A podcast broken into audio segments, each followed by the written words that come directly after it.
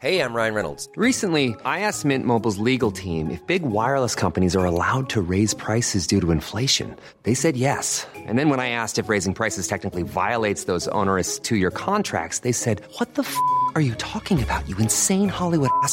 So to recap, we're cutting the price of Mint Unlimited from $30 a month to just $15 a month. Give it a try at mintmobile.com slash switch. $45 upfront for three months plus taxes and fees. Promo rate for new customers for limited time. Unlimited more than 40 gigabytes per month. Slows. Full terms at mintmobile.com. Hey, it's Ryan Reynolds, and I'm here with Keith, co star of my upcoming film, If, only in theaters, May 17th. Do you want to tell people the big news? All right, I'll do it. Sign up now and you'll get unlimited for $15 a month in six months of Paramount Plus Essential Plan on us. mintmobile.com slash switch. Upfront payment of $45 equivalent to $15 per month. Unlimited over 40 gigabytes per month. Face lower speeds. Videos at 480p. Active Mint customers by 531.24 get six months of Paramount Plus Essential Plan. Auto renews after six months. Offer ends May 31st, 2024. Separate Paramount Plus registration required. Terms and conditions apply if rated PG. Millions of people have lost weight with personalized plans from Noom, like Evan, who can't stand salads and still lost 50 pounds. Salads, generally, for most people, are the easy button, right?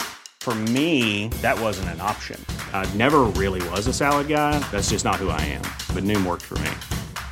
Get your personalized plan today at Noom.com. Real Noom user compensated to provide their story. In four weeks, the typical Noom user can expect to lose one to two pounds per week. Individual results may vary.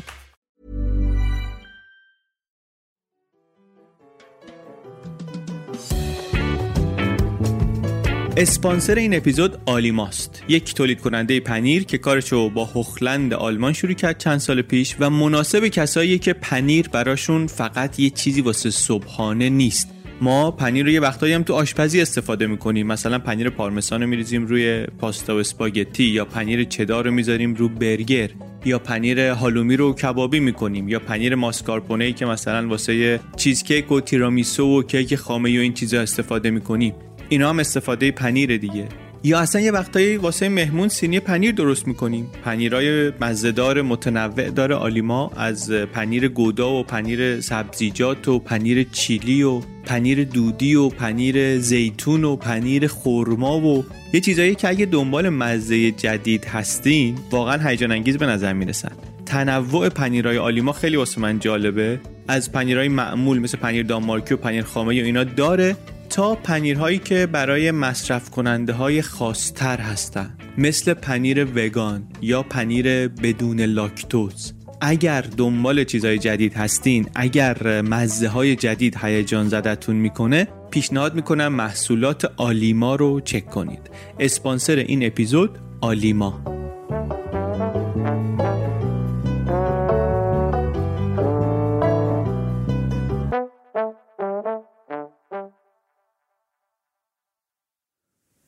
آقای دنیس مک‌براید نویسنده بود. روزنامه نگار بود editor بود سردبیر بود در واشنگتن پست نویسنده موفقی هم بود. جایزه برده بود و تشکیلاتی و سال 1991 1991 ایشون 41 سالش بود. یک شبی نشسته بود داشت فکر می‌کرد به این بچهشون که تازه به دنیا آمده و میگه یهو به سرم زد که این نوزاد اگر مادرش رو از دست بده چی میشه؟ میگه همینطوری نشسته بودم تو بالکن خونمون داشتم آب جومو میخوردم. ریز ریز فکر می‌کردم که آره من باباشم هستم باهاش. ولی پدر نوزاد بیشتر نقشش نقش معاون رئیس جمهور دیگه. یه کارایی رو می‌کنه که رئیس جمهور نمی‌رسه بکنه. یا کارایی که اهمیتش خیلی زیاد نیست. واسه این نوزاد همه چی مادرشه. همه کسش مادرشه. اونو اگه دست بده چی میشه؟ بعد میگه تو همین فکرها یهو یاد مادر خودم افتادم که عجب تراژدی رو از سر گذرونده. عجب سرگذشتی داشته. نوزاد بوده که مادرش رو از دست داده. مادر من نوزاد بوده مادر بزرگ من بیماری کلیه داشته و در یک لحظه تو خونه کارشون می‌سازه این بیماری جلوی چشم بچه نوزادش. میگه منم مادر بزرگم چیز خاصی نمی‌دونستم. به جز اینکه اوسیج بوده یعنی از قبیله اوسیج بوده از قبایل بومیان آمریکا. منم قیافم همچین می‌زد یه خورده به اوسیجا ولی واقعا از اونا هم چیز خاصی نمی‌دونستم. در طول زندگی من به مادر بزرگم خیلی فکر نکرده بودم چون پدر بزرگ من بعد از ایشون دوباره ازدواج کرد و من اصلا یه آدم دیگری رو در طول زندگی مادر بزرگ صدا کرده بودم. اونجا و در اون لحظه ولی یادش افتادم. شاید به خاطر اینکه خودم بچه نوزاد داشتم و به خاطر اینکه مادر من در نوزادی مادرش رو از دست داده بود. بعد میگه که ما معمولا پدر مادرمون رو در بچگی هیچ وقت تصورشون نمی کنیم.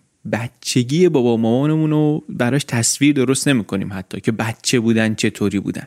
ولی میگه من اون شب این کارو کردم. مادرم رو در نوزادی تصور کردم و فکر کردم به اینکه این مادر من عجب مصیبتی از سر گذرونده در نوزادی که همه دنیاش اینطوری جلوی چشمش افتاده و از بین رفته.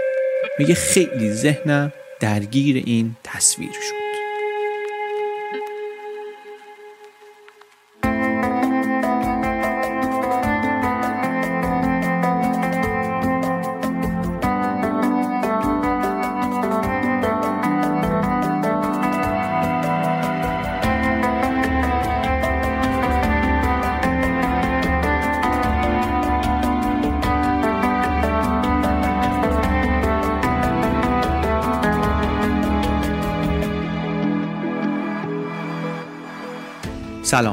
من علی بندری هستم و این اپیزود 82 پادکست چنل بیه که در اسفند 1400 منتشر میشه.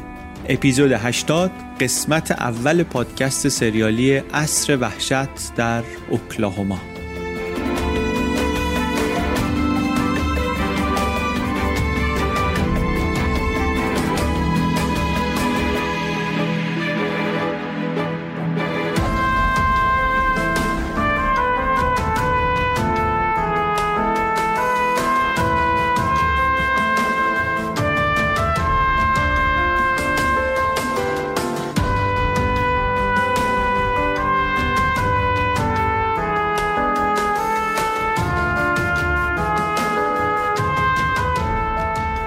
پادکست سریالی چهار قسمت یک شنبه ها منتشر میشه و سریالی هم هست که خشونت اوریان نداره صحنه خیلی خشن نداره ولی به هر حال داستان گل و بلبل هم نیست دیگه. چنل بیه و مثل بسیاری از اپیزودهای دیگه با موضوع جنایی سر و کار داریم. اینجا هم.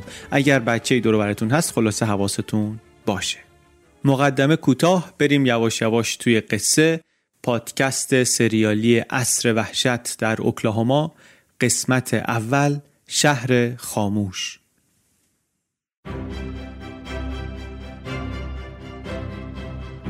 کار اثرگذار لازم نیست حتما کار پیچیده هم باشه.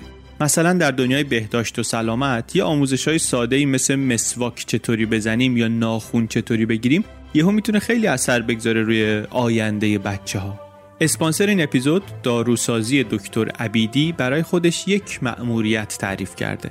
ارتقاء سطح سلامت جامعه. بعد در همین راستا همزمان با 75 مین سال تأسیسش یه پروژه مسئولیت اجتماعی تعریف کردن به نام خانه امید. 75 تا خانه بهداشت رو در نقاط کم برخوردار ایران تبدیل کردن به خانه امید. یعنی چی؟ یعنی چیکار کرده؟ یعنی اومدن دیدن هر خانه بهداشتی برای اینکه بهتر کار کنه چی لازم داره؟ یکی فشار سنج می‌خواد سانیکیت می‌خواد ترازوی قد و وزن می‌خواد یکی یخچال می‌خواد یکی کامپیوتر پرینتر تخت معاینه. اینها رو اومدن برای 75 تا خانه بهداشت در نقاط کم برخوردار ایران فراهم کردند. در کنارش به بچه هم اومدن مستقیم یا آموزش های پایه‌ای دادن واسه بهداشت فردی. برای بزرگسالان هم یک کتابچه راهنمای سلامت درست کردن بهشون دادن که اینطوری این خانه های بهداشت که اولین نقطه تماس مردم با نظام سلامت بشه به قول خودشون خانه امید. کمپین خانه امید پروژه مسئولیت اجتماعی داروسازی دکتر عبیدی.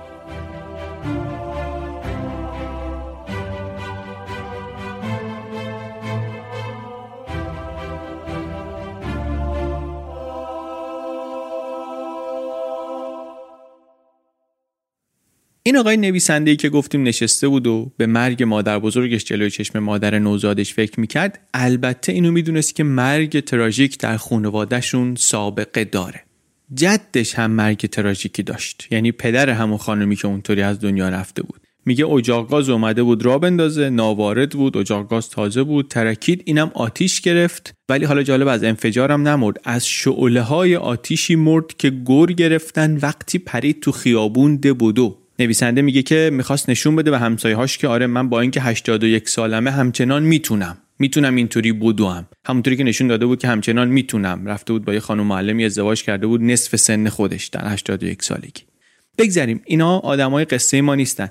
ولی چرا داریم قصهشون رو میگیم؟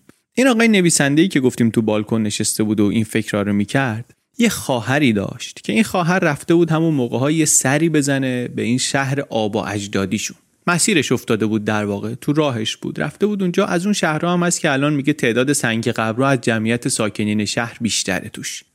رفته بود و همچی همزمان با اینکه داداشش داره تو بالکن خونه تفکرات فلسفی خانوادگی می‌کنه ایشون هم میگه من رفتم یه سلمونی. در واقع میگه داشتم یه پرسجو می‌کردم ببینم این پدر بزرگ ما رو که مثلا اینجا بوده کسی می‌شناسه نمی‌شناسه اجداد ما رو می‌شناسن نمی‌شناسن.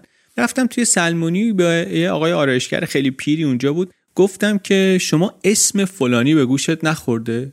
گفت چی؟ هری؟ هری که رفیقم بود که. چه پسری هم بود. با استعداد بسکتبال تنیس. یک آمریکایی واقعی یک آمریکایی خالص. آمریکایی خالص آمریکایی واقعی از اون حرفاست که گوش آدم زنگ می‌خوره دیگه. این خانم البته پدر بزرگش درست نمیشناخت. ولی می‌دونست که آدم آدم عجیبی بوده. میگه رفته بود خونه پسرش دیده بود که یکی داره چمناشو می‌زنه. رفته بود پسرش رو ببینه این آقای پدر بزرگ. دیده بود که پسر خونه نیست و اینا هنوز نرسیدن خونه و اینا. تو حیات نشسته دیده که اومده داره چمناشونو می‌زنه. یه پسر جوونی. میگه صداش کرد گفتش که پسر جون شما بگو ببینم دموکراتی یا جمهوری خواهی؟ پسر یه خورده این دست اون دست که گفت من دموکراتم. گفت پاشو گروه تو گم کن برو بیرون. من نمی‌خوام یک دموکرات بیاد تو خونه پسرم چمناشو بزنه. یه همچین آدمی بود. خیلی بزرگوار شدید جمهوری خواه بود. میگه می‌گفت با غریبه ها حرف نزنین یه وقتی دموکرات بودن. چه می‌دونیم ما؟ می‌گفت اومده بود خونه ما مثلا با تلفن می‌دید دارم صحبت می‌کنم با یکی طولانی میگفتش که با کی صحبت می‌کنی؟ از کجا می‌دونی دموکرات نیست؟ یه کمچه آدمی بود به شدت هم نجات پرست بود شدید. بگذریم. این خانم میگه من کلی صحبت کردم با این آرایشگر 91 ساله که احتمالا رکورددارم بود در آمریکا از نظر اینکه قدیمی ترین آرایشگر باشه و اینا. از گذشته و هری و شهر و همه اینا بعد خدافزی که آمدیم بکنیم این یهو برگشت گفتش که آره می‌دونی ما همه جا خوردیم وقتی که هری بابا بزرگت رفت یک زن سکواو گرفت. گفتیم لابا طرف دیگه خیلی خوشگل بوده دیگه وگرنه واقعا از هری همچین حرکتی بعید بود. سکواو اینطوری که میگن یک کلمه خیلی توهینآمیزیه برای اشاره به زنهای بومی آمریکایی زنهایی که از قبایل بومی آمریکایی هستن. بعد میگه این حرف رو که زد خب من خیلی تعجب نکردم. اینا می‌دونستم یه همچین آدمایی هستن تو این شهر و مخصوصا با این سن و سال و اون شکل حرف زدن قبلیش و اینا. ولی میگه بعد یهو برگشت به سمت من منو یه وراندازی کرد و چش و ابرو و قیافه منو نگاه کرد و بعد میگه گفتش که بگو ببینم اصلا تو نوه هری از زن دومشی یا از اون زن ایندیانش که خودکشی کرد؟ از اون زن بومیش که خودکشی کرد؟ نویسنده میگه خواهر من جا خورد. ما می‌دونستیم یه مادر بزرگی داشتیم که فوت کرده و بعد ازدواج کرده پدر بزرگ و همه اینا رو می‌دونستیم. ولی مادر بزرگ ما خودکشی نکرده بود که بیماری کلیه داشت مرده بود. حرفی از خودکشی اصلا نبود. اما الان خیلی تصادفی ایشون فهمید که مادر بزرگش که اوسیج بوده از قبایل بومی آمریکایی بوده اونطوری که اینا این همه سال فکر می‌کردن به مرگ طبیعی نمرده. این آقای نویسنده وقتی که این حکایت رو از خواهرش شنید گفت خب من که این کارم. ما اگه یک همچین سوالی توی خانوادمون هست من خبرنگار اهل تحقیق اهل نوشتن برم تحتوی این ماجرای مادر بزرگ خودم رو در بیارم ببینم بعد هفتاد سال چی بوده این قصهش رفت و چند سالی هم درگیر تحقیق این پروژه بود. یک کتاب درباره این ماجرا نوشت به نام The Death of Sibyl Bolton. چند تا کتاب دیگه هم درباره موضوعات مشابه این نوشته. کتابای خوبی هم هست هم قشنگ نوشته هم مفصل داستانها رو تعریف کرده.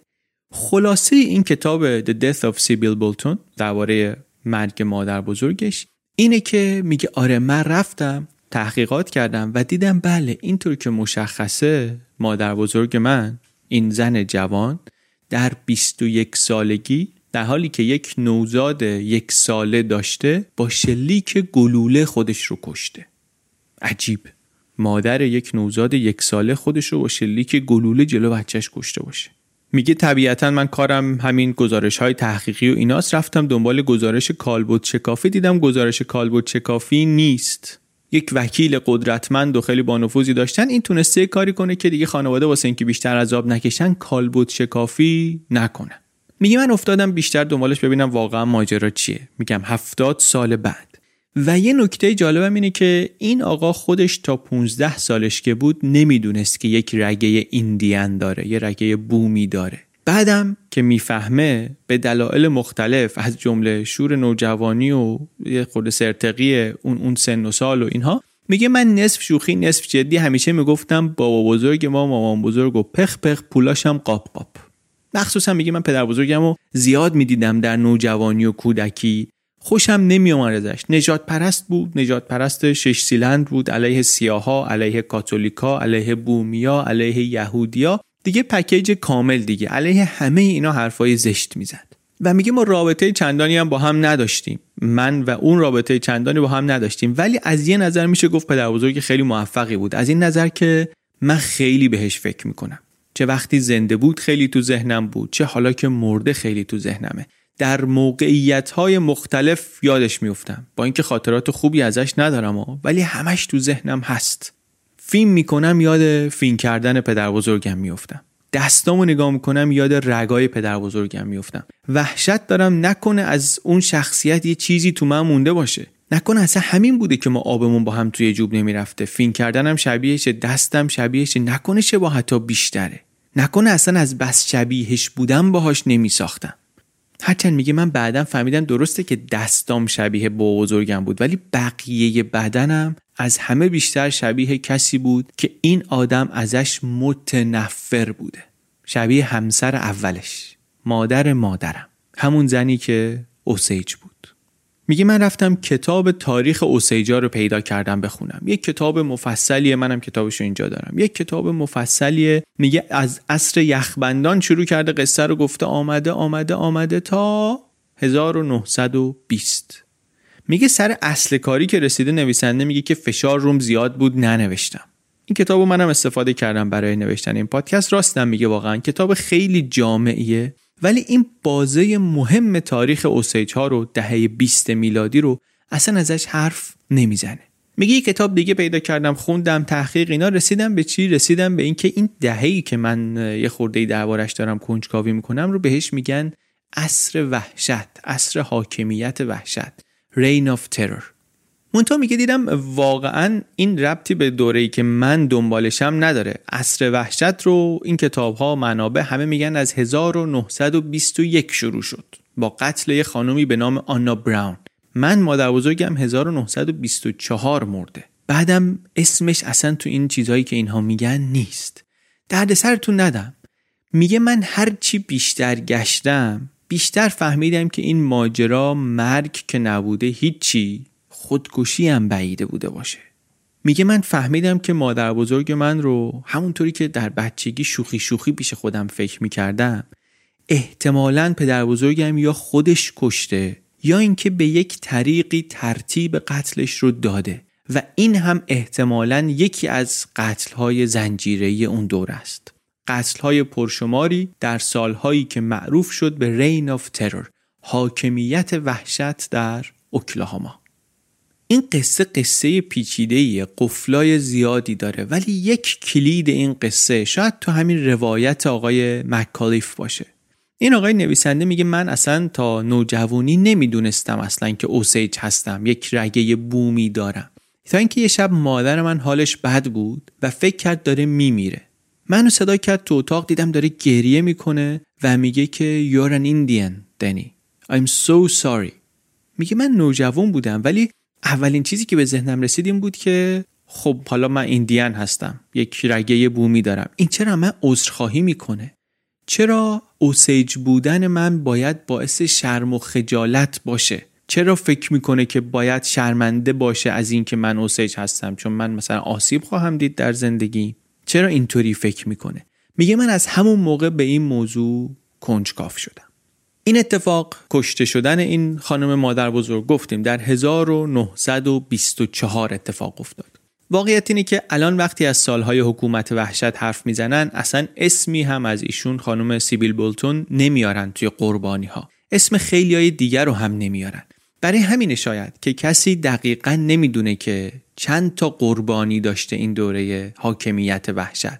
6 تا بودن 10 تا بودن چند ده نفر بودن.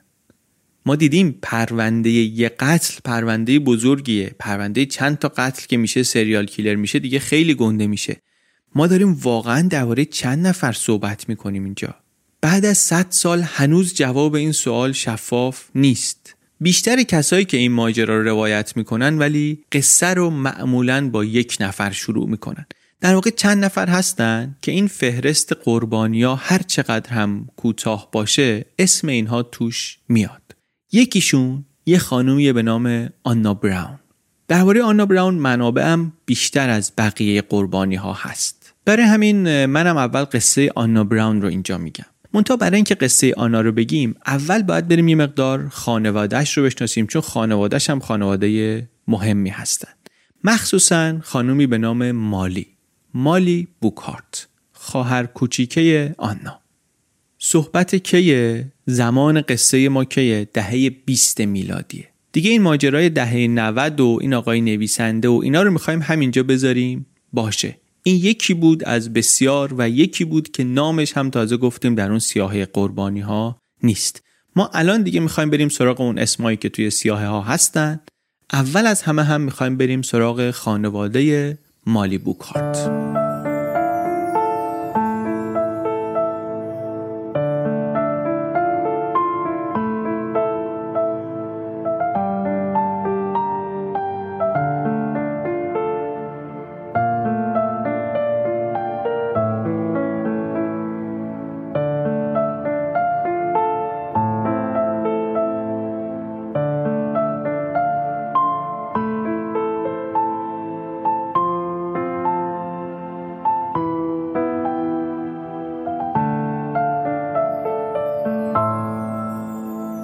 مالی زنی بود ثروتمند از اهالی قبیله اوسیج یکی از قبایل بومی آمریکا. با خانوادهش در اوکلاهوما یکی از ایالتهای آمریکا به خوبی و خوشی زندگی می‌کردند.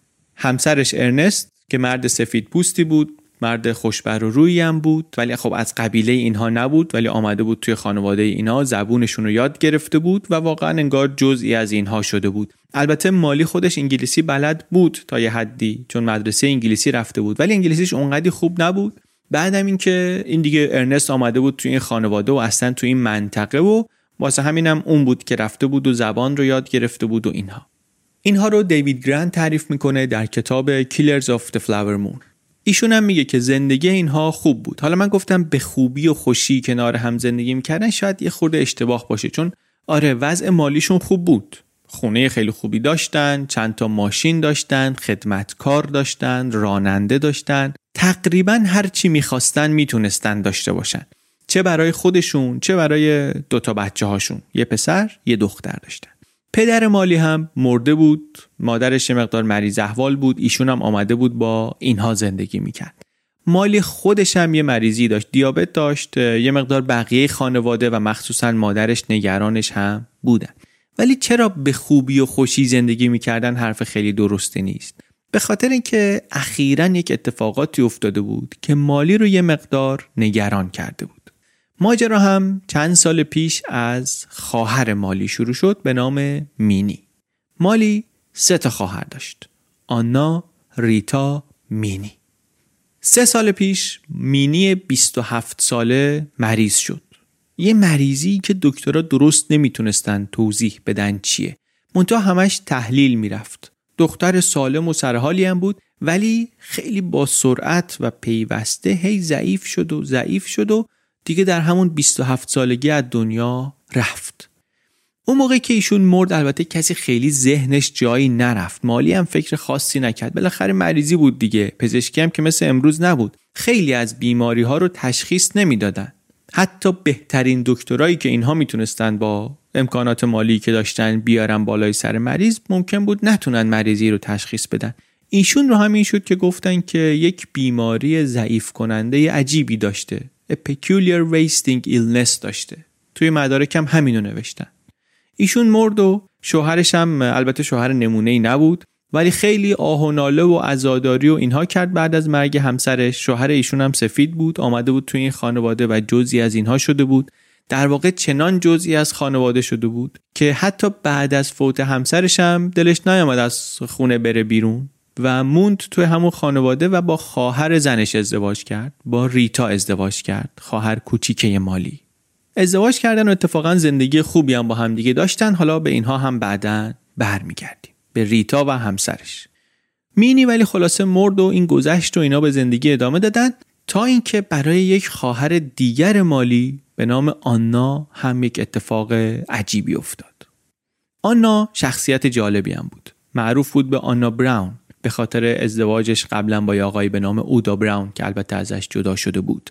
آنا دختر خیلی شوخ و شنگی بود خیلی دل به بود. مثل بقیه خانواده اینم پولدار بود. از اون شوهر قبلیش که میگم می‌گفت بیزنسمنم از اون جدا شده بود. اون خیلی اذیت کرده بود آنا رو دست بزنم داشت انگار. همش هم در حال زیاد نوشی و اینا بود و با زنای دیگه هم می‌رفت و خلاصه خیلی شوهر پر آزار و کم فایده ای بود. آنا از این جدا شد.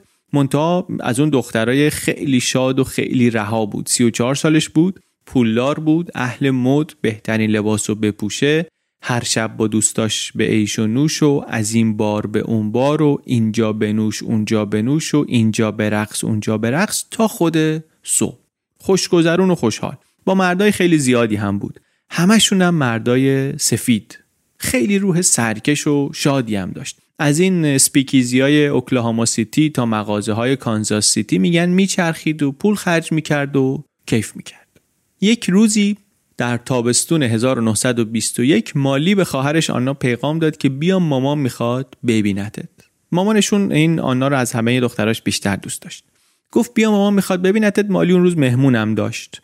آنا آمد آنای 34 ساله آمد ولی چه آمدنی؟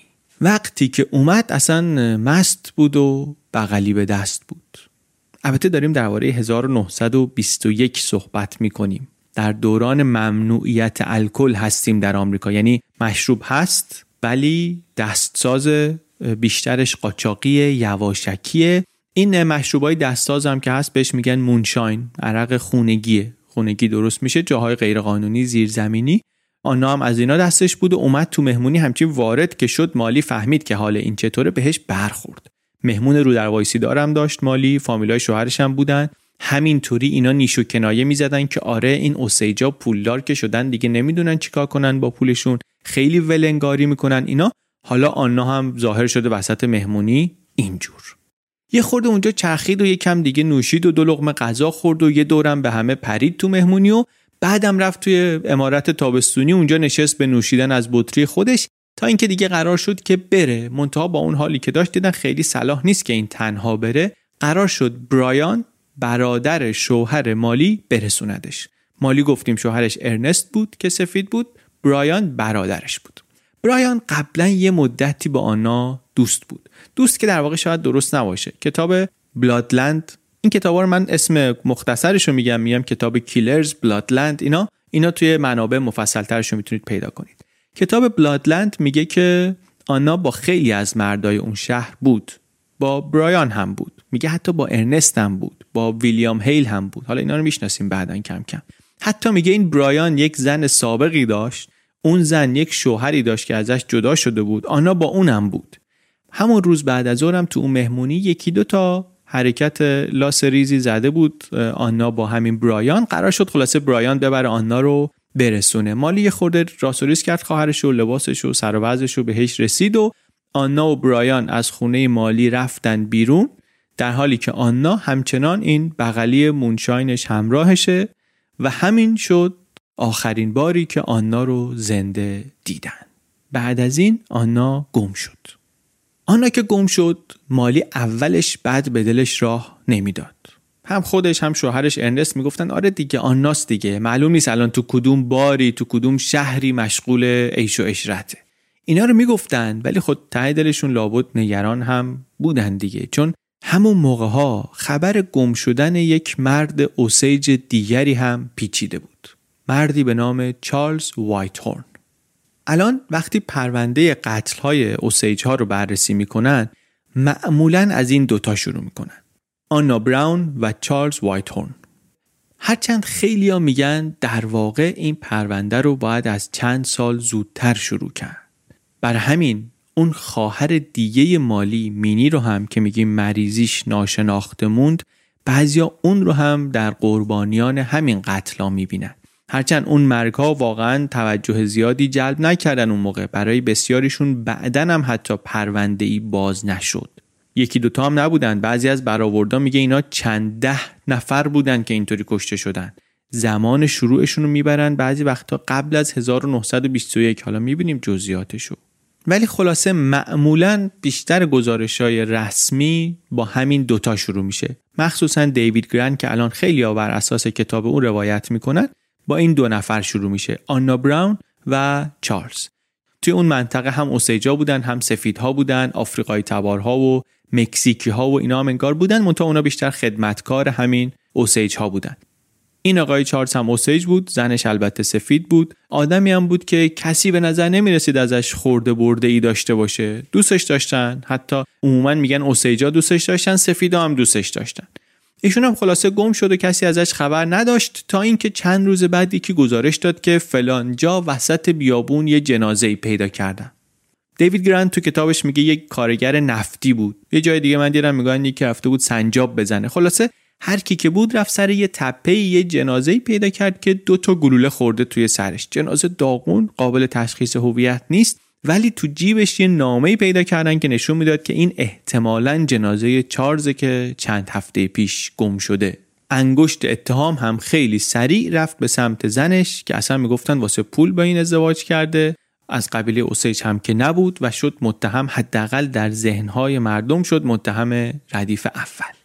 با فاصله خیلی کمی یه جنازه دیگه هم نزدیک منطقه پیدا شد. اینم قابل تشخیص نبود خیلی ولی دیگه وقتی مالی و ریتا خواهرهای آنها رو صدا کردن که بیان جنازه رو ببینن اینا همچی لباسا رو که دیدن و نشونه اون دندون طلا رو که دیدن و اینا گفتن که این خودشه دیگه. خیلی هم ریتا به هم ریخت اشک و افغان و مالی ولی مثل همیشه خوددارتر بود. گفت آره معلومه که این جنازه خواهرم آناست تو این جنازه گلوله هم اول پیدا نشد. گفتن احتمالا مسمومیت الکلی باعث مرگش شده چون معمول بود اون موقع خیلی معمول بود با این همه عرق دستساز و مونچاین و اینها. ولی قرار شد کالبوت چکافی کنن که دقیق بفهمن چی به چیه. از کالبوت چکافی من و شما امروز یک تصوری داریم دیگه. یه اتاق استریلی یک فضای مراقبت شده یه تعداد مشخصی آدم که هر کی معلومه چی کار است مسئولیت هر کی مشخصه. و بعدش هم یه گزارش تخصصی احتمالاً با شرح و عکس و اینها. کالبوت چکافی 100 سال پیش ولی سر و شکل دیگری داشت. هرچند اون چیزی که اینجا روی جنازه آنا براون انجام شد واقعا من فکر می‌کنم که برای اون موقع هم قفل بوده مرحلش دو تا دکتر آوردن دو تا برادر بودن برادران شام. اینا پزشک خانوادگی مالی اینا بودن. گفتیم اینا وضعشون خوب بود دیگه پزشک خانوادگی اینا داشتن. همونجا اینا در محل تو بیابون جلوی چشم خانواده و هزار آستینا رو زدن بالا و رفتن تو. این دو سه دقیقه بعد من می‌خوام شرح این رو بگم چون نکات مهمی داره. اگه فکر می‌کنی ناراحتتون می‌کنه بزنید جلو. جنازه ای که یک هفته مونده همین الان هم طعمه کرمها شده بود سیاه شده بود بوش بلند بود. دیوید گرن تو کتابش میگه کرکسا همون موقع داشتن بالا سرشون دور می‌زدن. توی هوای شرجی و لای این حشرات و مگس‌ها و اینا اول خلاصه گفتن زمان مرگ و تخمین بزنیم. بررسی هاشونو کردن گفتن که ایشون احتمالا پنج تا هفت روز پیش مرده. حالا ممکنه اینجا مرده باشه ممکنه جای دیگه مرده اینجا آوردنش. سوال اصلی سوال اول تو اون مرحله اینه که بفهمن مرگ آنا کار خدا بوده یا کار بنده خدا به قول دیوید گرن؟ act of God بوده یا act of man بوده؟ گذاشتن میگه یک میز تشریحی اونجا سرهم کردن با همون چوب و کنار درختا و اینا و ببینن که خب چی میشه پیدا کرد دیگه.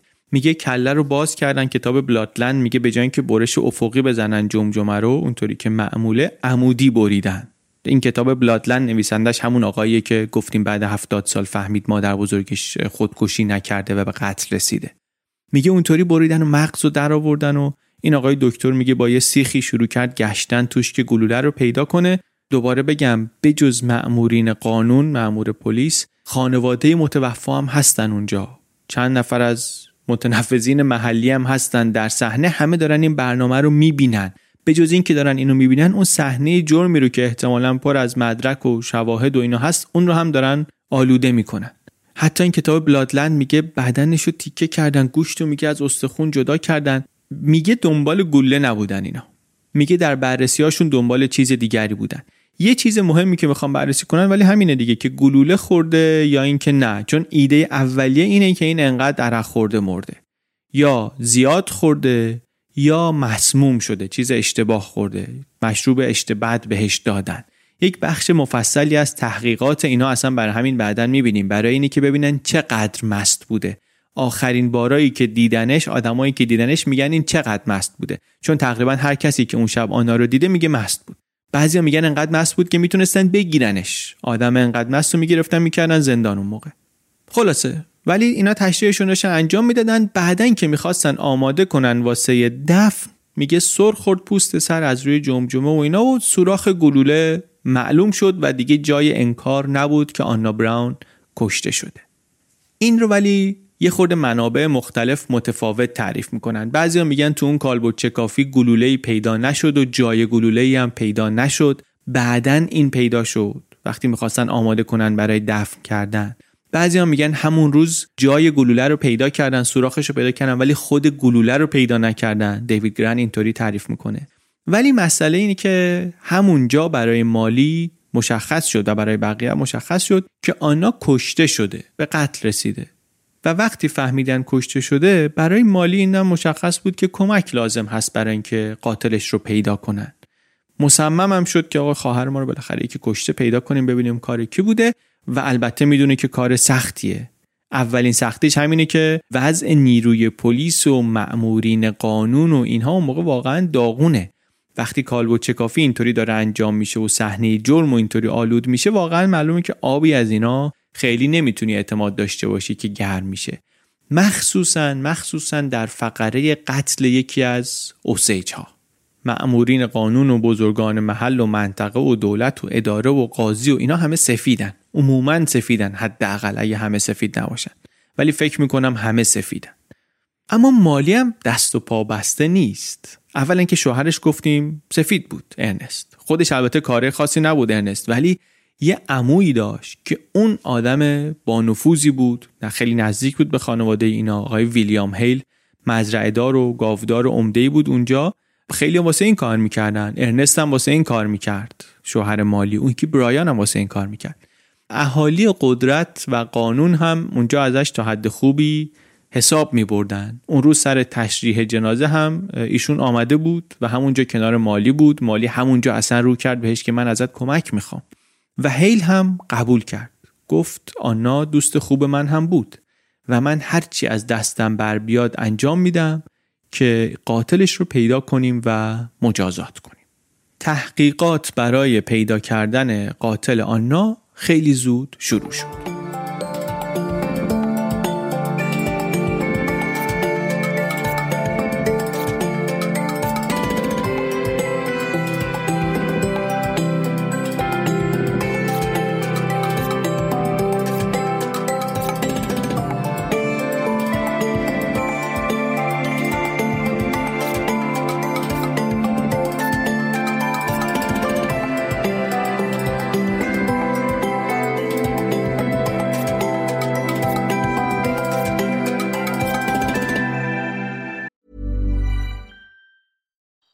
Knows therapy is great for solving problems, but getting therapy has its own problems too, like finding the right therapist, fitting into their schedule, and of course, the cost. Well, BetterHelp can solve those problems.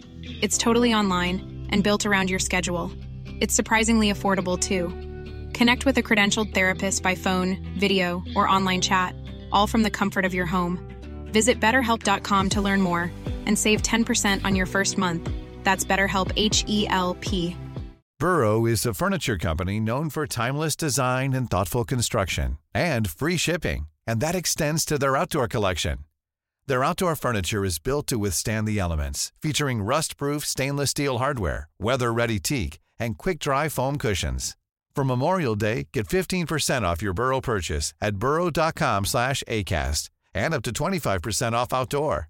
That's up to 25% off outdoor furniture at burrow.com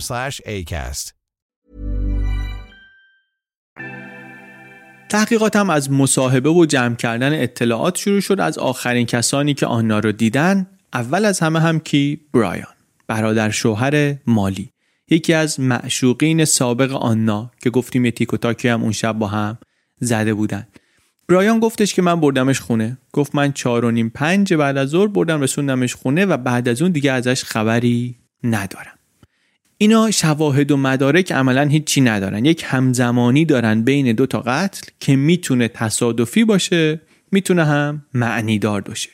و دو سه نفرم آدم دارن که میشه اینا رو دنبال کرد شاید مزنون پرونده باشن. یکیشون همین برایان.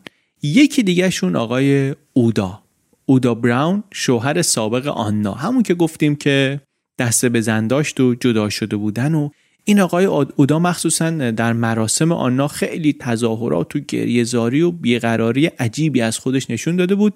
با اون سابقه کتک زدن و بدرفتاری و خیانت ها و بدمستی ها و اینا یه خورده عجیب بود رفتارش. مالی هم همین تو چشمش اومد. مالی بوکارت خواهر آنا این تو چشمش آمد. تا همون روز مراسم یه خورده توجهش رو جلب کرد ولی واقعا مدرکی علیه اینها نبود. همین شد که نگاه بعضی ها اصلا رفت سمت این که شاید قاتل آنا از بیرون آمده باشه. شاید از خود منطقه نباشه غریبه باشه. یه خورده گذشت مالی دید از این مامورین قانون ممکنه چیزی در نیاد. پا پیش گذاشت یه جایزه 2000 دلاری تعیین کرد گفت هر کسی بیاد اطلاعاتی بده که منجر به دستگیری قاتل آنا بشه این جایزش پیش ما محفوظه. ویلیام هیل هم آمد اون عموی شوهر مالی اونم یه چیزی گذاشت روی این جایزه. چربترش هم کرد. هم واسه آنا هم واسه اون یکی آقای چارلز. درباره قتل آنا حرف و حدیث به قول فروسی پور زیاد بود. اولا که خودش آدم پرهاشیه‌ای بود. می‌گفتن حامله است اصلا اون موقعی که کشته شده یعنی حامله بوده. حامله؟ عجب. بابای بچه کیه؟ اینجا خب قصه جالب تر می‌شد. چون یه حرفایی هم بود که اون آقای چارلز هم که کشته شده با یک زن دیگری رابطه داشته. تیز و بلاهای محل اومدن نقطه ها رو به هم وصل کردن. یه دختری داریم که خیلی آزاده و با آدمای زیادی رابطه داره و اینها و حامله است و حالا بابای بچهش هم معلوم نیست. یک مردی داریم که اینم زن داشته ولی با یک کس دیگری انگار رابطه داشته و به همین خاطر رابطهش با زنش یه خورده دستاندازی شده بوده انگار و اینا جفتشون بگینگی نزدیک هم دارن کشته میشن. نکنه اینا پازلای همدیگر رو تکمیل می‌کنن. از اون فکرهایی هم هست که تا میاد تو سر آدم انقدر درخشانه انقدر سوالای مختلفی رو جواب میده که آدم ممکنه به خاطر هیجانش متوجه سوراخ هاش نشه. اونایی هم که رو پرونده کار می‌کردن یه مدتی سر همین داستانا افتادن به تعقیب و مراقبت زن اون آقای چارلز زن اون مقتول. ولی چیزی گیرشون نیامد و این سرنخ چون به جایی نرسید تقریبا همینجا خیلی زود رها شد. از اون طرف مالی نگرانی های دیگه هم داشت. مامانش هم گفتیم آمده بود پیش اینا زندگی می‌کرد. حالش خوب نبود. مریض احوال بود. مالی فکرش پیش اونم بود. روز به روز ضعیف می‌شد ضعیفتر می‌شد. یه مقدار شرایط مریضی شبیه مریضی اون دختر اولش هم بود که چند سال پیش مرده بود به جز اینکه حالا ایشون سنش هم بالا بود دیگه. قصه این دخترش رو داشت. قصه اون مینی رو داشت که چند سال پیش مرده بود. قصه آنا هم بهش اضافه شده بود. از این ور می‌دید که حالا این همه که پولم داریم و خدم و حشم داریم و اینا بازم گرفتاریامون سر جاشه. ایشون از اون اوسجایی بود که انقدر عمر کرده بود که هم بی پولی رو ببینه هم پولداری رو ببینه. و حالا می‌دید که پولدارم که هستیم وقتی یکی از همون کشته میشه انگار نمی‌تونیم امیدی داشته باشیم که حتی قاتلش رو پیدا کنن. واقعا هم نمی‌تونستن. خیلی زود پلیس محلی تحقیقاتش رو بست و گفتش که این کار کار دستانی است ناشناس. ما نفهمیدیم کار کیه. همین نتیجه رو برای آنا براون گرفتن همین نتیجه رو برای اون آقای چارلز وایت هورن گرفتن. یک مقداری مدارک و شواهد و اطلاعات و اینها داشتن. اینا رو گذاشتن تو پرونده پرونده رو گذاشتن تو کمد. شاید روزی به کار آمد. ولی به نقل از یک روزنامه محلی دیوید گرند میگه که اینا گفتن کار عوامل ناشناس این قتل. اون خانم لیزی مادر مالی و آنا و ریتا و مینی ایشون هم هی بیمار و بیمارتر شد. نه دعاخونای اوسیجی که واسه سرخی آسمون میخوندن تونستن کاری براش بکنن. نه دکترای واقعی تونستن وضعش رو بهتر کنن. مالی هم می‌گفت من حالا خوبش نمی‌تونم بکنم. مواظبش که می‌تونم باشم. غذاش که می‌تونم بدم. موهای قشنگ و بلند و نقره که شونه می‌تونم بکنم براش. همینطوری بهش می‌رسید و براش وقت میذاشت و اینها. تا اینکه یک روزی تو همون جولای 60 روز بعد از رفتن آنا لیزی هم دیگه نفس نکشید. یه گزارشی میگه سر شام نشسته بودن داشت غذا می‌خورد یهو یه طوری مرد که اصلا دیگه به زمین هم نرسید. قبل از اینکه بخوره زمین از دنیا رفت. دختر رفته بود دخترها در واقع رفته بودن مادرم رفت. دیگه داغ بود که از هر طرف میریخت رو سر مالی بوکارت. ظرف چند سال دو تا از خواهراشو از دست داده بود مادرشو از دست داده بود. تازه مالی خودش هم دیابت داشت مریض بود اصلا بیشتر از همه تو خانواده نگران خودش بودن قبلا بعد فقط هم همه مصیبت ها مال خانواده اینا نبود. حالا پلیس داره تحقیقاتشو می‌کنه. پلیس البته شاید حرف دقیقی نباشه چون پلیس به اون معنا نداریم. ولی حالا مأمورین قانون دارن میگردن. ولی از اینکه طرف هم هر چند وقت بار خبر میاد که یکی مرد بیشترشون مسمومیت ولی بعضی ها هم به روش های دیگه. چند تاشون رو یه نگاهی بندازیم بهشون.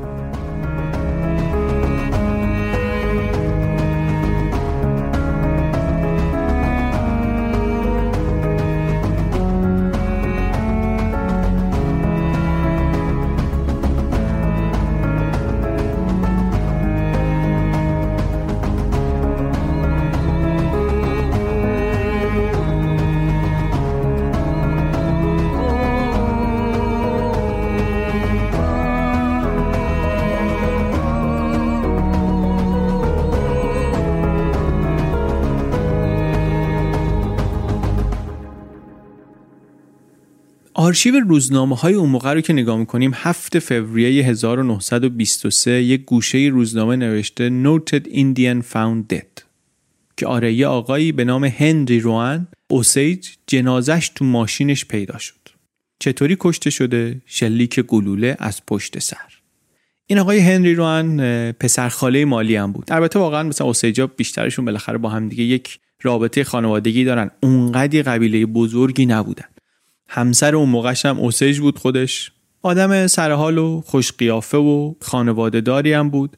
درباره ایشون بعدا یه خورده بیشتر صحبت می‌کنیم چون جالبه.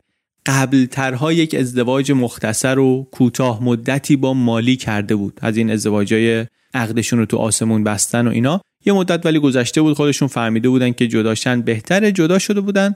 جدا شدنشون هم دیگه مرام و آداب خاصی نداشت. همینطوری یه روز می‌گفتن خدافز خدافز رفته بودن. ارنست ولی نمی‌دونست که مالی قبلا با این هنری ازدواج کرده بوده. ارنست شوهر فعلی مالی خبری از این ازدواج در گذشته نداشت. اینا همون رابطه معمول خیشاوندی رو حفظ کرده بودن و واقعا انگار نه انگار بودن همچین. حرف و حدیث هایی ولی بود انگار که بعد از اینکه مادر مالی مرد مالی داشته مزه مزه می کرده که با این آقای هنری دوباره ازدواج کنه. یه خورده این منابع مختلف متناقضن که این بالاخره اون موقع زن داشت یا نداشت اصلا همچی حرف و حدیثی بود یا نبود. ولی یه چیزی رو همه دربارش میگن که ایشون این اواخر افتاده بود به زیاده نوشی. یک چند سالی بود که خیلی سفت عرق می‌خورد. ولی خلاصه ایشون با شلیک گلوله کشته شد.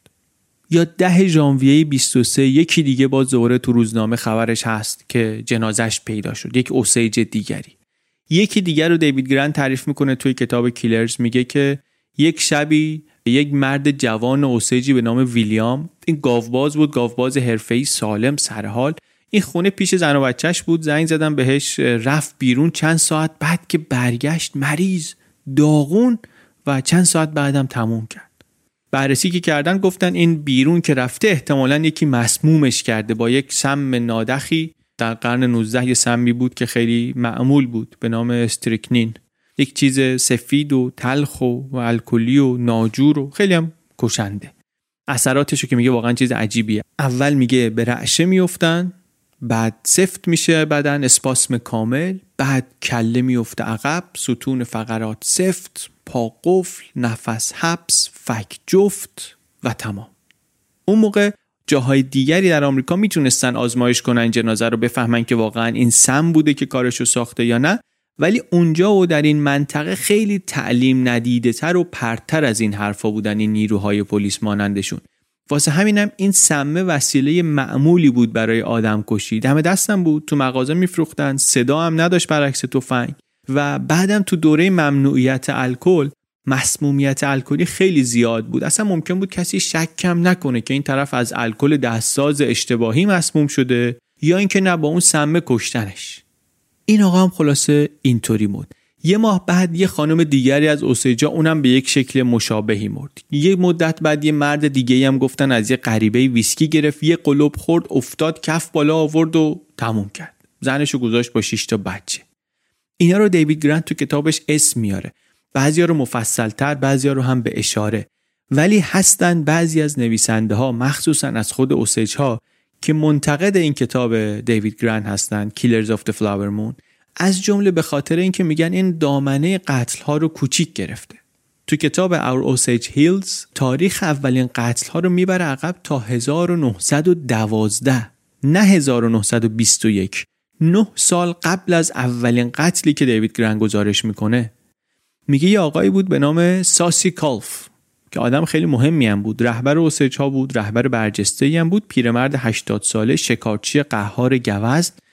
یه شبی حمله شد به خونش 1912 حمله شد و سرقت و خونه رو خالی کردن و بعدش هم آتیش زدن و خودش هم در این آتیش سوزی کشته شد. اول مقامات گفتن حادثه بوده ولی اصرار کردن اوسیج ها پیگیری کردن تحقیقات دوباره. نهایتا اعلام رسمی این شد که نه این آقا به قتل رسیده. یه دوست دختری هم داشت بسیار جوانتر از خودش سفید پوست. خیلی همون موقع به این خانم مشکوک شدن. مخصوصا میگم این آقا آدم مهمی بود. بارها عضو شورای اوسیج ها شده بود. خیلی می‌گفتن خدمت کرده. اسمش توی کتابای دیگه هست که این منتقل کننده چقدر از فرهنگ بوده شعر بوده چی بوده چی بوده. ولی این آقا هم اینطوری مرد. کی؟ 1912 ایشون رو مثلا دیوید گرند توی قربانیان این قتل ها نمیاره. یا یکی دیگه که اسمش باز اون جهان نیست. یکی دیگه از اوسیج ها این قهرمان جنگی بود. حالا قهرمان که میگم از نظر آمریکایی‌ها دیگه در اصل بزرگوار رفته بود این سر دنیا خاک فیلیپین رو به توبره بکشه. قهرمان اونا برای اینا میشه سردسته متجاوزین. ایشون هم ولی 46 ساله سالم سر حال خیلی هم البته پولدار. ایشون هم یهو مریض شد. مریض شد و اول نفهمیدن چی به چیه بعد زد به کلیه و بدتر شد و بستری و مرد. این هم اولش گفتن مریض شده مرده بعد گفتن مشکوکه. ولی واقعا شرایطش رو که می‌بینی بسیار شبیه به تعداد دیگری از قتلای اوسیج ها در اون سالها. بعد خود این قتلای یه طرف بازتابشون توی روزنامه ها واقعا چیز عجیبی بود. کلماتی که برای توصیف استفاده می‌کنن گاهی واقعا عجیبه. اسم اون مقتوله 1912 گفتیم ساسی کالف بود. توی خبری که داده بودن تو روزنامه نوشته بود که آره این در آتیش سوزی مرد چند روز پیش تا حالا دیگه باید قشنگ برشته شده باشه. با اشاره به اسم خانوادگیش و علت مرگ و اینا. نمیشه واقعا تصور کرد که روزنامه ها خبر مرگ کس دیگری رو اینطوری با این لحن کار کنن. چه برسه به اینکه اصلا بدونی آدم مهمی هم بوده. یکی از منابع مهم بوده در شناخت فرهنگ اوسیج ها ولی وقتی گزارش می‌دادن بیشتر از این می‌گفتن که آره این خیلی مینوشید. پول نقد با خودش خیلی این ور ور می‌برد. آدمی که دو هزار نفر تو ختمش شرکت کردن. دو هزار نفر تو ختم شرکت کردن. بعد از مراسم زیر فشاری که درست شد پذیرفتن که برن و کالبد چکافی کنن و اون موقع دیدن که این اصلا با آتیش سوزی نمورده که چاقو خورده. آتیش سوزی در واقع واسه این بوده که ماجرای قتل رو بپوشونن. چاقو هم نخورده در واقع شمشیر خورده. شمشیری که اتفاقا هدیه هم گرفته بود. از کی؟ از ویلیام مکینلی رئیس جمهور سابق آمریکا. می‌بینیم واقعا پرونده گسترده است. هم نظر زمانی گسترده است. هم نظر تعداد کسانی که کشته شدن زیاده. یه مورد دیگه بود مرگش خیلی سر و صدا کرد و این دفعه دیگه نه تنها در محل اینها و در ایالت اینها بلکه در کل آمریکا در سطح کشور. یک بیزنسمنی بود به نام بارنی مکبراید برنارد مکبراید ایشون مرد پنجاه و چند ساله ای بود از خانواده کشاورز. بعدا خودش زده بود تو کار نفت و کارشو گسترش داده بود هم در اوکلاهاما که خودش از اونجا بود و هم در تگزاس. بعد اونطوری که اون موقع تو روزنامه محلی نوشتن می‌گفتن که این دیگه از کار خودش کشید کنار رفت به سمت کارهای مدیریتی. عادت هم داشت پول نقد زیاد با خودش این ور ور ببره. یک سفری رفت واشنگتن. قرار بود چند هفته اونجا بمونه. یک گرد همایی شوالیه های کلمبوس داشتن. می‌خواست اون رو شرکت کنه. شوالی های کلمبوس از این انجمن های برادری کاتولیکه. اون موقع بودن الان هم هستن. الان دو میلیون عضو دارن. ویکیپدیا میگه که الان مثلا واسه چیزهایی که براشون مهمه لابی می‌کنن. مثلا مخالف ازدواج همجنس ها هستن یا مخالف سخت جنینن و اینا. اون موقع ولی تمرکزشون چیزهای دیگری بود. ایشون خلاصه رفته بود که در گرد همایی اینا شرکت کنه در واشنگتن. اول می‌گفتن کلا برنامه سفرش همین بوده که همون سفر هم شد سفر آخرش. بعدا چیزهای دیگه در اومد که حالا میگیم و قتلش شد یکی از فجیع ترین قتل های اون سالها در واشنگتن. جنازه رو که پیدا کردن یه طوری زده بودنش که پلیس می‌گفت این حتما کار چند نفره به خاطر اینکه این هیکل و ایناش یه طوری بود که پس یکی دو نفر برمی آمد. این یک فرق بزرگی داشت با قتل های قبلی. به خاطر اینکه قتل های قبلی محلی بودن و خبرساز نشدن. این یکی ولی تو واشنگتن اتفاق افتاده بود. شاید به همین خاطر خیلی سر و صدا کرد. واشنگتن تایمز یک ستون رفته بود که 500 دلار جایزه می‌ذاریم برای کسی که بتونه معمای این قتل رو حل کنه. این اطلاعاتی که داریم. حالا شما خوانندگان بگید که به نظرتون مکان قتل کجاست زمانش که یه نحوه قتل چیه؟ ساعتشو بردن انگشترشو بردن اینا چه ربطی به چی داره؟ شما چی می‌بینید تو این؟ سوالی هم که داره می‌پرسه جالبه دیگه. میگه با توجه به این اطلاعات شما کمک کنیم ببینیم واقعا این آدم اصلا به خاطر پول کشته شده یا نه؟ انگیزه قتل مالی بوده یا اینکه نه؟ سر مخفیه و قاتل ناپیدا. حالا قراره که صبح معلوم بشه به قول پدر بزرگ من. بعدم میگه اگه تئوری درستی بدین که منجر بشه به دستگیری ما کمکتون می‌کنیم 500 دلار جایزه رو بگیرین. تا مدت ها مردم نامه می نوشتن اینا هم نامه ها رو چاپ می‌کردن تو روزنامه. آرشیو نگاه کنین قشنگ هست. تا مدت ها صفحه اول واشنگتن تایمز یکی از ستون های ثابتش اینه. تئوری ها فرضیه هایی که مردم دارن میدن برای این قتله. بیشتر ایده ها هم اینه که قتل یه جای اتفاق افتاده. یا شاید توی ماشین یا یه جای دیگری. بعد جنازه رو آوردن انداختن جای دیگری. ولی تو همون گمان زنی ها کم کم سر و کله تئوری های دیگه پیدا میشه. که آره این پولدار نفتی اصلا یک ارتباط هایی داشته با اوسیج ها شاید سر اختلافاتش با اونا کشته شده. بعد همینطوری روزنامه های اون موقع رو می‌خونیم یا جلو می‌بینی قصه چطوری کم کم پیچ می‌خوره. تئوری اولیه پلیس کلا اینه که ماجرا دزدیه. ولی میای جلوتر می‌بینی که این دیگه به نظر درست نمیاد. این داستان زاویه های دیگه داره. توی گزارش روزنامه چیزای جالب پیدا میشه. یهو می‌بینی که نه آقا مرحوم اصلا اهل اینکه پول زیاد با خودش این ور ور ببره نبوده که. چه که مسافرتی داشته و کلا مثلا 100 دلار پول. حتی انگشتر الماسی که میگن سالها دستش دیده بودن اون شب دستش نبوده. ساعت طلا نه آ ساعت دستش نبوده که. پس اگه حالا انگیزه دزدی نیست ماجرا چیه؟ این آقا خودش هف ایندین بود. یعنی نصفش بومی بود از بومی های سمینوله. اوسیج نبود. با یه خانمی ازدواج کرده بود. ایشون هم از یه قبیله دیگری بود ولی بومی. از قبل هم این خانم یک دختری داشت. البته این خود خانم بعد از چند سال فوت کرده بود. یه بچه هم با هم داشتن که در نوزادی مرده بود. بعد این آقا رفته بود تو کار نفت و به پول خیلی زیادی رسیده بود و اون دختری رو که همسر سابقش از یک ازدواج قبلی داشت فرستاده بود یک مدرسه خصوصی خیلی درجه یکی. خودش هم زندگی پولداری خودش رو می‌کرد. تا اینکه کشته شد. کشته شد و گفتیم واشنگتن تایمز هم اینطوری ماجرا رو پوشش می‌داد و میآمد جلو. 16 آگست تو همون صفحه اول نوشت که ای کسی که واسه ما نامه ناشناس نوشتی که من اون شب قتل سه نفر رو با ماشین رسوندم فلانجا اگه همین الان بیای با سردبیر ما حرف بزنیم ما هویت تو مخفی نگه میداریم اطلاعاتت رو هم محرمانه تلقی می‌کنیم ولی بیا کمک و مسئله رو حل کنیم. دیگه تا اون موقع فهمیده بودن که مقتول در اون روز آخر دو بار رفته بود یه باشگاه بیلیاردی. دفعه اول رفته بود با یه مرد جوانی یه مدتی بازی کرده بود بعد ساعت پنج زده بود بیرون. دوباره برگشته بود دفعه دوم که آخرین باری هم بود که دیده بودنش زنده. می‌گفتن آمد تو باشگاه یه چشی چرخوند دوربر میز بیلیاردا و رستوران و اینا. انگار چش چش می‌کرد دنبال یه نفر که پیداشم نکرد و سرش انداخت پایین و رفت بیرون. سوال اینه که خود دنبال کی بوده؟ ندیدتش و ناامید رفته بیرون یا دیدتش و به علامتی رفته بیرون. چرا اونطوری که میگن بیقرار بود؟ بیقرار بود عزیز واقعا. چرا از کسی چیزی نپرسید؟ اینا جزئیات این پرونده است که کمک کرد این پرونده کم کم از حالت سرقت تبدیل بشه به قتلی که حتما با برنامه‌ای با نقشه‌ای به انگیزه‌ای بوده و بر همینم مرتبط شد به قتلایی که ما اینجا ازش صحبت می‌کنیم. یه سرنخی که خود روزنامه دنبالش می‌کرد این بود که توی بخشی از این سفر یه همراهی داشت این آقا که به عنوان شریکش معرفی می‌شد. اما بعدا معلوم شد در واقع اونی نبود که ادعا می کرد داشت خودش رو جای بیزنسمن دیگری جا می‌زد که چند وقت پیش مرده بود و شرکتش اعلام ورشکستگی کرده بود. بعد حالا سوال می‌شد این آقای مقتول اینو می‌دونست؟ نمی‌دونست. کم کم تو این پرونده دو تا خلافکار سابقه دار اسمشون مطرح شد به عنوان مزنونین اصلی.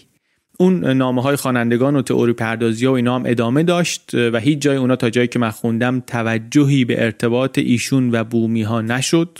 بعضیا به کارش مربوط کردن قتلش رو بعضیا به نفت بعضیا به بانک بعضیا به پول به زن به کلاب.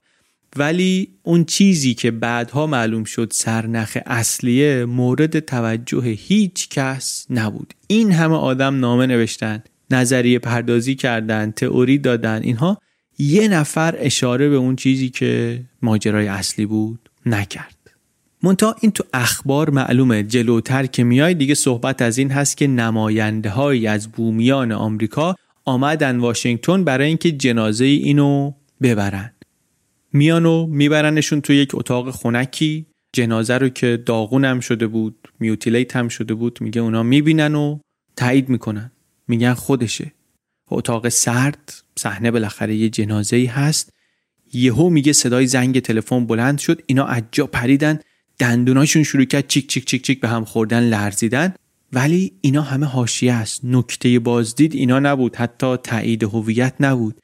نکته این بود که اینا گفتن که ایشون اصلا آمده بود واشنگتن برای اینکه درباره قوانین مربوط به نفت و مسئله بومی ها و اینها مذاکره کنه لابی کنه. این شد یک مسئله جدیدی. چون تا حالا ارتباطی که بین ایشون و بومیا می‌دیدن این بود که اینا با هم یک اختلافی دارن. زمیندارا با اینا که نماینده نفتی هستن اختلاف دارن. ولی اینا دارن میگن که به عنوان نماینده ما اومده بود اینجا مذاکره کنه. دیوید گرن اصلا داستان ایشون یه مقدار متفاوت تعریف می‌کنه. تو کتاب Killers of the Flower Moon میگه که این آقا رو اصلا اوسیجا دست به دامنش شده بودن که آقا تو واشنگتن رفت و آمد داری آدم بانفوذی هستی در مرکز بیا برو بگو یه نگاهی به وضع ما بکنیم ببینین چی داره سر ما میاد آخه. بعد میگه این رفت واشنگتن یکی براش پیغام فرستاد که مواظب باش اینم یه تفنگ همیشه با خودش داشت و اینا. ولی یه شب داشت بیلیارد برمیگشت ریختن گونی کنفی کشیدن سرش فردا صبح جنازش در مریلند پیدا شد. لختش کرده بودن و به جز کفش و جوراب همه چیشو در آورده بودن و 20 خورده ای چاقو خورده بود و کله خورد و خمیر و یه کارتی هم که روش اسمش بود تو کفشش بود. قتل واقعا فجی بود. واشنگتن پست گفت این یکی از وحشیانه ترین قتل های تاریخ منطقه است. نتیجه تحقیقات پلیس رو هم دیوید گرن میگه اینطوری گزارش کردن که بیش از یک نفر بودن قاتلینش قطعا و از اوکلاهاما آمده بودن. خبر کشته شدن ایشون وقتی رسید به اوکلاهاما و به مالی و به بقیه اینا دیگه فهمیدن که خب این یه قتل معمولی نیست. یکی داره بهشون پیغام میده اختار میده. چون طبق روایت دیوید گرن اصلا این آقا اومده بود که ماجرای قتل ها رو در مرکز پیگیری کنه. دیوید گرن میگه اینطوری شد که واشنگتن پست تیتر زد توطئه‌ای برای کشتن بومی های پولدار. Conspiracy to kill rich Indians. این قتل البته همینطوری که گفتیم نه اولی بود در اون قتل های زنجیری و نه آخری. نکتش شاید فقط این بود که در واشنگتن اتفاق افتاد. و برای همین به جای اینکه موضوع نقل و صحبت محلی بشه توی روزنامه های ملی بازتاب پیدا کرد. می‌بینیم دیگه ماجرا یه نفر و دو نفر نیست. گسترده است بر همینه که میگیم قتل های زنجیره ای داستان های مشابه زیاده. جزئیات درباره هر کدوم از این پرونده ها هم خیلی زیاده. خیلی از اینا میگم باز موندن همینطور. هیچ وقت حل نشدن. تا همین امروز هم بعضیاشون بازن و حل نشدن. تا همین امروز. منتها اون چیزی که برای ما و برای ادامه این داستان ما اهمیت داره اینه که بیشتر این مقتولینی که داریم ازشون صحبت می‌کنیم فول بلاد اوسیج هستن. یعنی خالص اوسیج هستن ترکیبی نیستن. این مهمه. حالا تو قسمت های بعدی می‌بینیم چرا مهمه ولی مهمه. چون در طول این سالها و قرنها خیلی از اوسیج ها با سفیدها ازدواج کرده بودن. آدمایی که یک بخشیشون اوسیج باشه کم نداشتیم.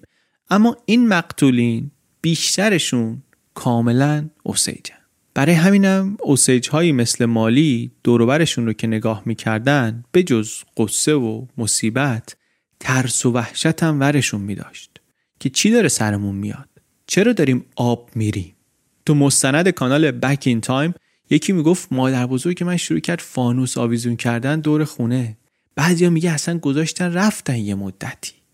دوران ترسناکی شروع شده بود برای اوسیج های بومی آمریکا. و پلیس قابل اعتمادی هم نبود. نه تنها پلیس قابل اعتمادی نبود دکتر هم نبود کارآگاه هم نبود محقق هم نبود. هیچ اتوریتی قابل اعتمادی عملا وجود نداشت برای اینها. هیچ مسئولی نبود که بتونن بهش اعتماد کنن و واقعا نمی‌دونستن چه می‌تونن بکنن. ثبت آمارشون احتمالا دقیق نبوده. خیلی ها ممکن اصلا به عنوان قربانی قتل حتی ثبت نشده باشن. ولی تو اون مستنده می‌گفت بین 1910 و 1930 صدها نفر از اوسیج ها در شرایط مشکوکی از دنیا رفتن. صدها نفر. به این عدد که فکر کنیم می‌بینیم که دیگه عجیب نیست که به اون دوران میگن عصر وحشت در اوکلاهوما.